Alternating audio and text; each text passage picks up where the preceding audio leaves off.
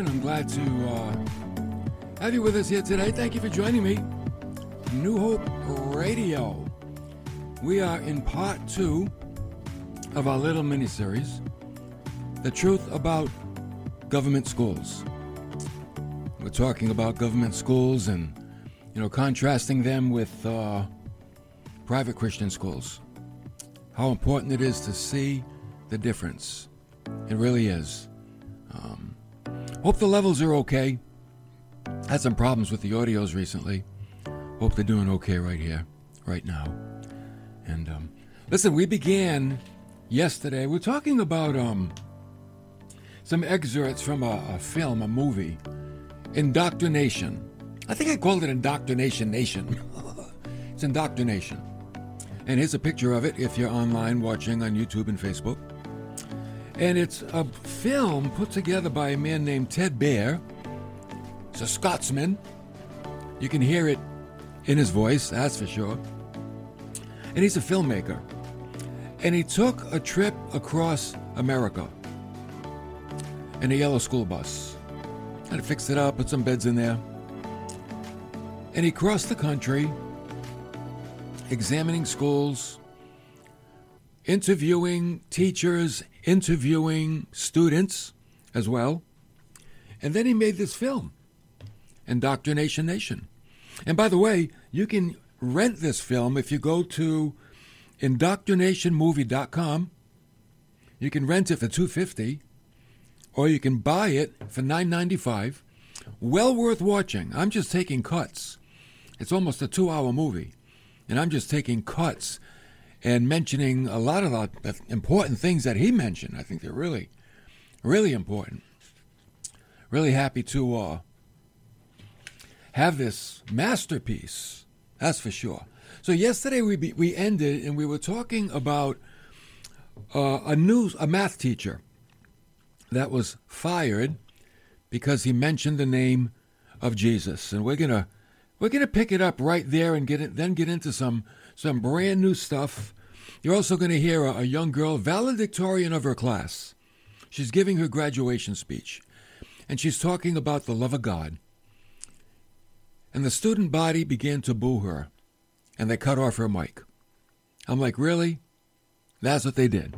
So let's pick it up with this news broadcast about a math teacher. Looks like he's going to lose his job because he talked about Jesus.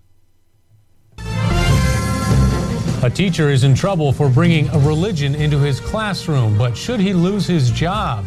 The school board is hearing arguments at this hour. We have a live report. Can we profess Christianity and at the door of a public school leave his name behind in everything that we do, knowing that we're teaching, knowing that we're imparting knowledge when the fear of the Lord is the beginning of knowledge? That was a big question, and I wrestled with it, and I came under so much conviction, felt like I was grieving the Holy Spirit, knowing that there were so many instances where I did fail. It just came to the point where I couldn't do that anymore. Mr. Ziegler experienced firsthand what it felt like to be called into the principal's office for misbehaving. Religious expression clashes with academic policy in Papillion. A high school math teacher accused of discussing his religious beliefs in the classroom could see his career at Papillion end tonight. KETV News Watch 7's Todd Andrews is standing by live at the school board meeting that will decide the teacher's fate. Todd brings us tonight's big story. Teacher Robert Ziegler is facing dismissal for discussing Christianity in his math class. There's some liberty um, when it comes to talking about religion in the classroom. If, if teachers are asked questions, they answer those questions. Apparently, Ziegler is not without his supporters. A small but vocal group of students began speaking out after his suspension was made public. I haven't heard of one kid who didn't support him or even like had a problem with him. I don't really think he should should have gotten too much trouble. They should have given him a warning. I don't think it's right. Tonight, he faces an uphill battle.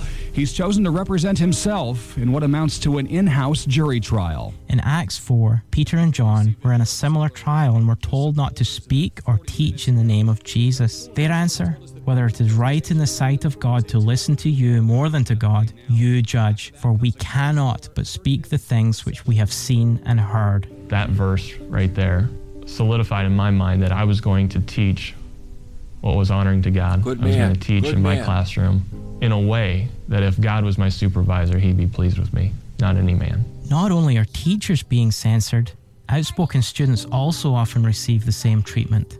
His love is that something more we all desire. It's unprejudiced, it's merciful, it's free, it's real, it's huge, and it's everlasting.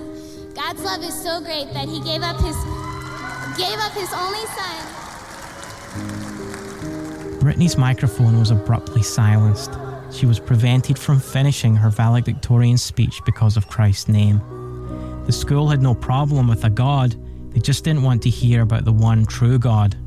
Kicked out of class for quoting the Bible. A Racine High School student gets sent to the principal's office for talking about Jesus. These elementary school children were handing out candy canes at school, for instance, or pencils that said, Jesus is the reason for the season. That kind of thing on them the principals took them away and said, hey, this is a public school. You can't be exhorting religion here. We've been getting a lot of feedback from our viewers about the Papillion La Vista math teacher who was fired last night. The school board decision is generating a lot of comments on our website. One viewer defends the teacher. He says maybe if we had a little more respect for our creator, we would have less problems in the world today. I, for one, Agreed. find our creator more useful than 95% of the math being taught today. So, what were Robert Ziegler's three strikes? Insubordination unprofessionalism, and neglecting my duties as a teacher.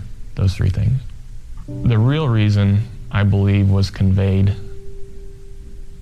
about midway through the trial when a principal said this if Robert would stop saying the name Jesus, we would welcome him back into the classroom, even at this point.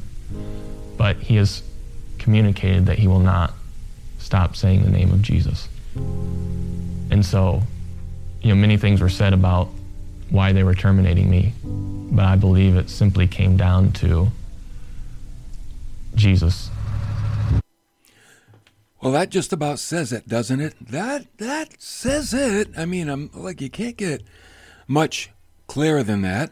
I've got um a little post here that I just saw on Facebook, and it says, uh, "People arrested, folks arrested, Antifa folks actually, Antifa folks arrested in Portland, Oregon. 13 of 20 te- uh, teachers. 13 of 20 of them are teachers. And then it says, let that sink in. I'm like, yeah, it's sinking in.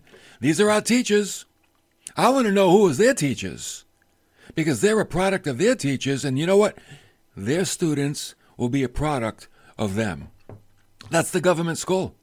That's why I'm here to talk about the Academy of Higher Learning here in Swansea, Massachusetts. It's going to be a godly school.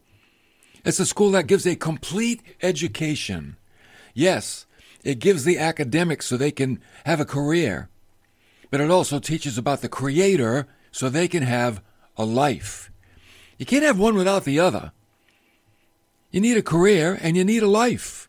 And the life comes from knowing God and having a healthy relationship with God. Now, another one of the downsides of the government school, which again I'm getting from this DVD right here, Indoctrination Nation, which you can get at indoctrinationmovie.com, is schools are graded based on the testing of the students, and if the t- students don't test well, funding is cut. And if students have better grades, funding is increased. But it's not always the truth. So let's kind of take a look at a bird's eye view of what really happens with regard to teaching the students. A high percentage of the kids that come to us from public school, uh, as high as 70%, have to take some form of remediation when they get to us. In other words, they got a high school education, they want to go to college, but they're not ready. And the big concern, particularly in Florida, is, is passing a certain test that you have to pass every year. And if enough students don't pass it, the school itself is graded as an A, B, C, or D school. If you are not an A school, you're in big trouble, you lose funding, and all this kind of thing. So teaching the test becomes the issue. Teaching the test becomes the issue. Not teaching the student, not teaching, not giving the student to getting, getting them equipped for a career. It's just teaching them how to pass the test because then the school gets more money. You know, it seems like wherever there's politics in the background, there's corruption. I don't know what it is. Politics is like man's best idea for governing man. But you know, the Bible says the foolishness of God is greater than the wisdom of men. And uh, there is a lot of political corruption in the government schools. Let's see what that looks like. Neal McCluskey is the Associate Director of the Center for Educational Freedom at the Cato Institute, a nonpartisan think tank in DC. He wrote the book Feds in the Classroom How Big Government Corrupts, Cripples, and Compromises American Education.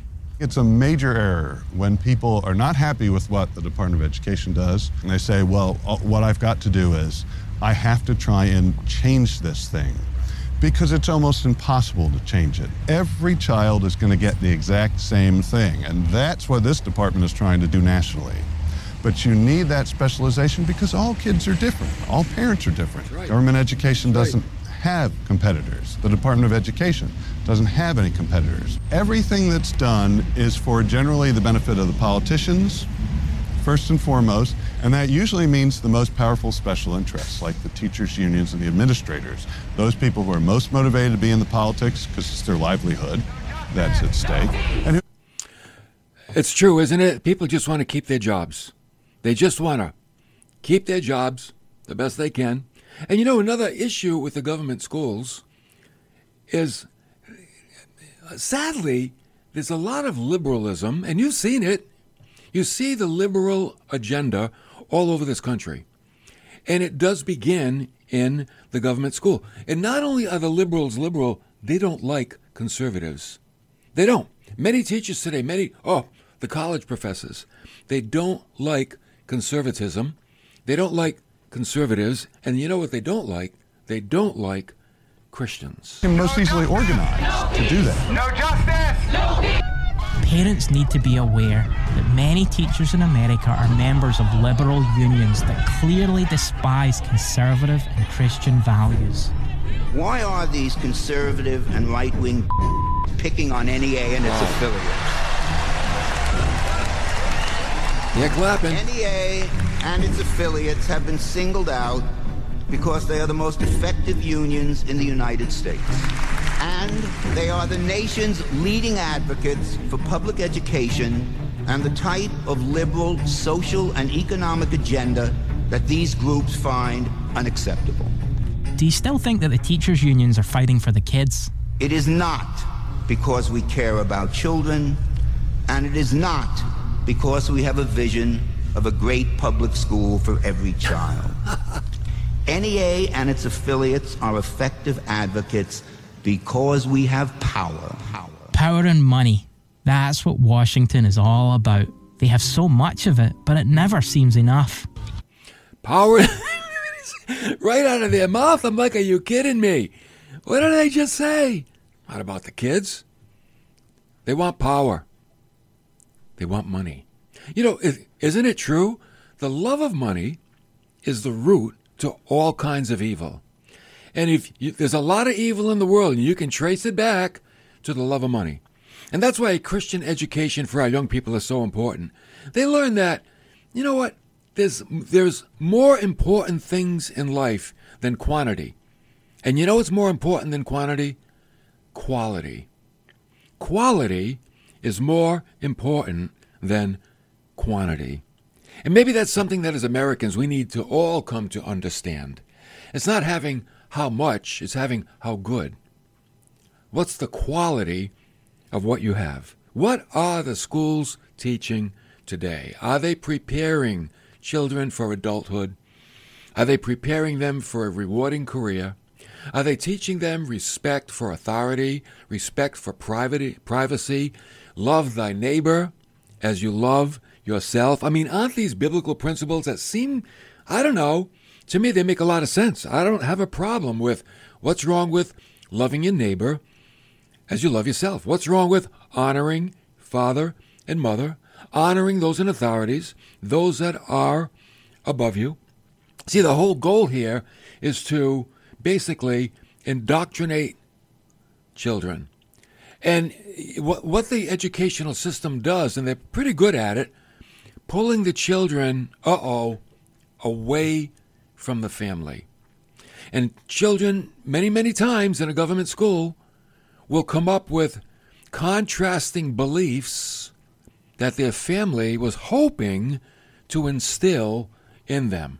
For a long time, there was a pretty big difference between Republicans and Democrats. The budget plan I submit to you on February 8th will realize major savings by dismantling the Departments of Energy and Education. As recently as 1996, the Republican Party was still saying in their platform the Department of Education is unconstitutional and needs to be eliminated. The federal government's involvement in government schools is totally unconstitutional, totally beyond the purview of the federal government. And even when the states are in charge, they have permitted horrible things to go forward. They are truly indoctrination academies. During the Nixon administration, Howard Phillips headed two federal agencies, one of which he was appointed explicitly to dismantle. The government schools are doing their best to train future generations to be servants of the state, uh, to uh, adopt the, uh, the ideology of uh, dependence. If our intention is to honor God and His Son, we must remove our children from the government schools. The family is the cornerstone of, uh, of a just society.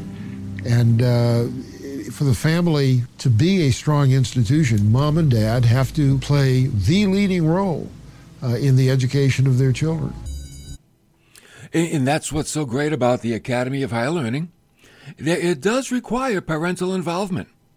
And why wouldn't the parents be involved in their children's education? Again, in government schools, you're turning your kids over to complete strangers.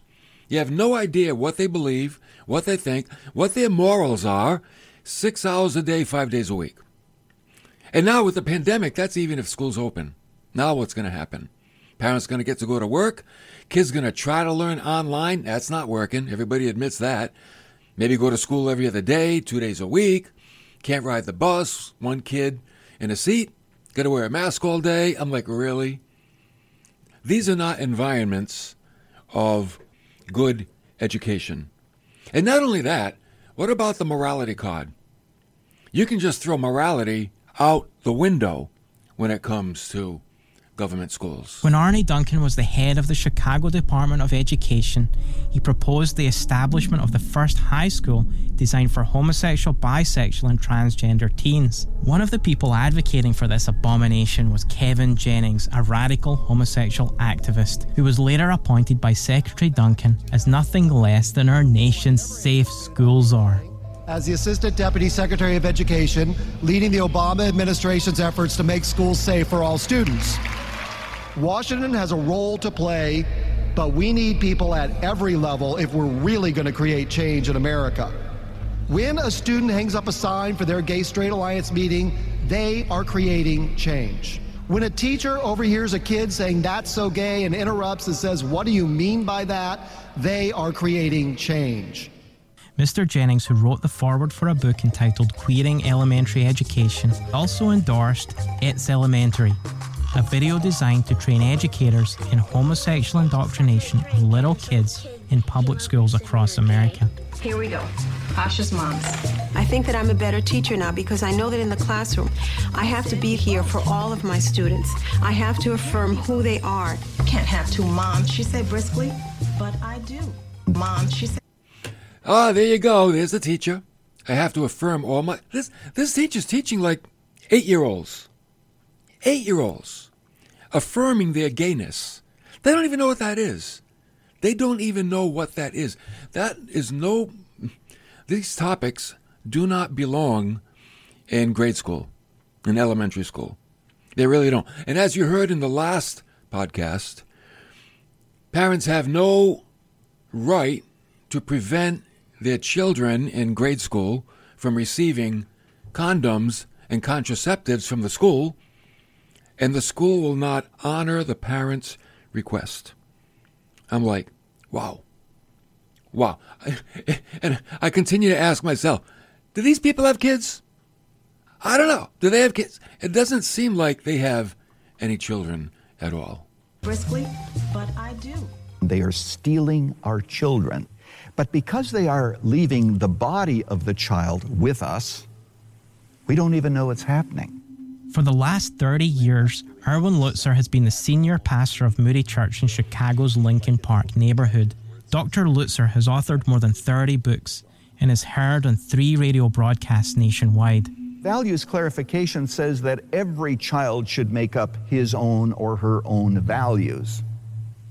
In point of fact, that's not the way it works. Today, the law says that um, if you're the same sex, is the gay two men teacher and two talking. women, you can't get married. It is against the law. And I thought that it might be kind of fun for us to sort of be pretend ju- judges for a few minutes. What I'm going to give each of you is a sheet that just tells you that um, some people think that it's wrong for gays to get married, that it's not natural, and that it goes against what a family is. Other people think that the state should not decide these things, that it should just be up to two adults to decide what they want to do. What do you think the answer to these questions are? Should should gays be allowed to marry? Should they not? What I want you to do is have a discussion. You begin These are little third and fourth graders. They're not teaching them, they're asking them. These kids are so impressionable. Relativism. And then you ask questions that are open ended regarding abortion, regarding family planning, regarding sexuality. I don't see why they shouldn't get married. You know, I mean, they love each other. It's just like any other people. They just can't get married like that. I mean, one might have a disease and they get married and they won't even know about it. And then maybe the, the other Smart person might catch it and then they won't be able to get married. Yeah, but a man and a woman could have a disease. What you want to do is to make sure that each child can express whatever he likes. Yeah, this people should get married. Yeah, if they love someone, let them get married. Remember what Sarah said about the kids in the playground being told by a teacher that they might be gay and just not know it yet? parents they want to think that their teachers are doing good but they don't know what really goes on inside of the classroom So you think that they can't get married? I don't know. Who cares if we were gay? Do you care? No. At the end of the day, this is not a case of every child making up his own mind. The goal of value clarification has been achieved. The outcome has already been determined by the curriculum. And in this way, education undercuts parents, it undercuts the church, and most assuredly, it undercuts the absolutes of the Bible.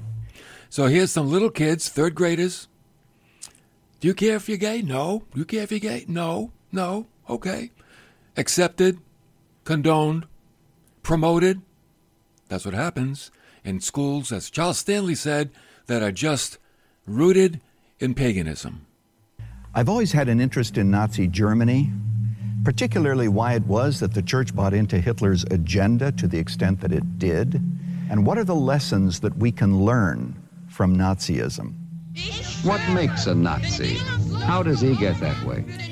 So I wrote the book entitled When a Nation Forgets God Seven Lessons We Must Learn from Nazi Germany. During World War II, the US government hired Walt Disney to produce a film warning Americans about some of the Nazi tactics Pastor Lutzer is concerned about. Hitler was very clear. The soul, he says, belongs to the Reich, it belongs to the German Empire. And in Nazi schools, there was indoctrination. Now, I need to say up front that it's possible to over exaggerate the parallels between America and Nazi Germany. But at the same time, I wrote the book because I was interested in those various streams of culture and streams of belief that would allow Nazism to develop. Think I should add lesbian too? Okay. It's already there. It's already in the classroom. The kids are already thinking about it. There's ways that are pretty standard elementary curriculum across this country, which, you know, with a little inventiveness, you can start going on. So, what you're really doing is having them affirm together those values that they have now accepted. And what are the values? Relativism, humanism. But the bottom line is this the schools cannot do what the home must do. And ask God to help you to know how your child is to be educated. It's a parental responsibility to prepare their children for life. That includes academia, and it includes their spiritual life, their relationship with God. We're going to leave it right here today and come back next time. Oh, we got more to go. We're listening to excerpts from this film, Indoctrination Nation, by Scottish filmmaker, Ted Bear, traveled across America in a yellow school bus, examining schools, talking to teachers, talking to students, and he put this film together. You can get it at indoctrination.com. You can rent it for 250 You can buy it for 9.95 It really is a good film. I would encourage you to get it. And uh, get, share this podcast. It's on our website, newhopecc.tv. It'll be there this afternoon. Get other people to watch it, people that are wondering what's going on in their own school, what's happening in their child's education. Uh, are the schools going to open this year? What's it going to be like? Are they going to wear masks all day long? Are they going to be isolated? Are they going to be separated from each other? It doesn't look like a pretty picture. And even besides that, even besides that, what are they learning? That's the key. What are they learning? Is the school system drawing them close to God? That's what the parent has to ask himself. Six hours a day, five days a week. Are they being drawn to God? Or are they being taught that there is no God? I'll tell you what, it's a decision all parents have to make. Consider Academy of Higher Learning in Swansea, Massachusetts. Go to our website, newhopecc.tv, click on Academy, all the info is there. It's a big decision. It's a big decision. You want to turn your kids over to total strangers that you know nothing about. I don't know if that's a good idea. So listen, thank you for coming along today. Appreciate you guys. Don't forget about the Hope Club. Join the Hope Club. Get these podcasts, get the devotionals all week long. Build up your faith. So important to do that. All right? Okay. Thank you for coming along today. I will see you next time for more of New Hope Radio.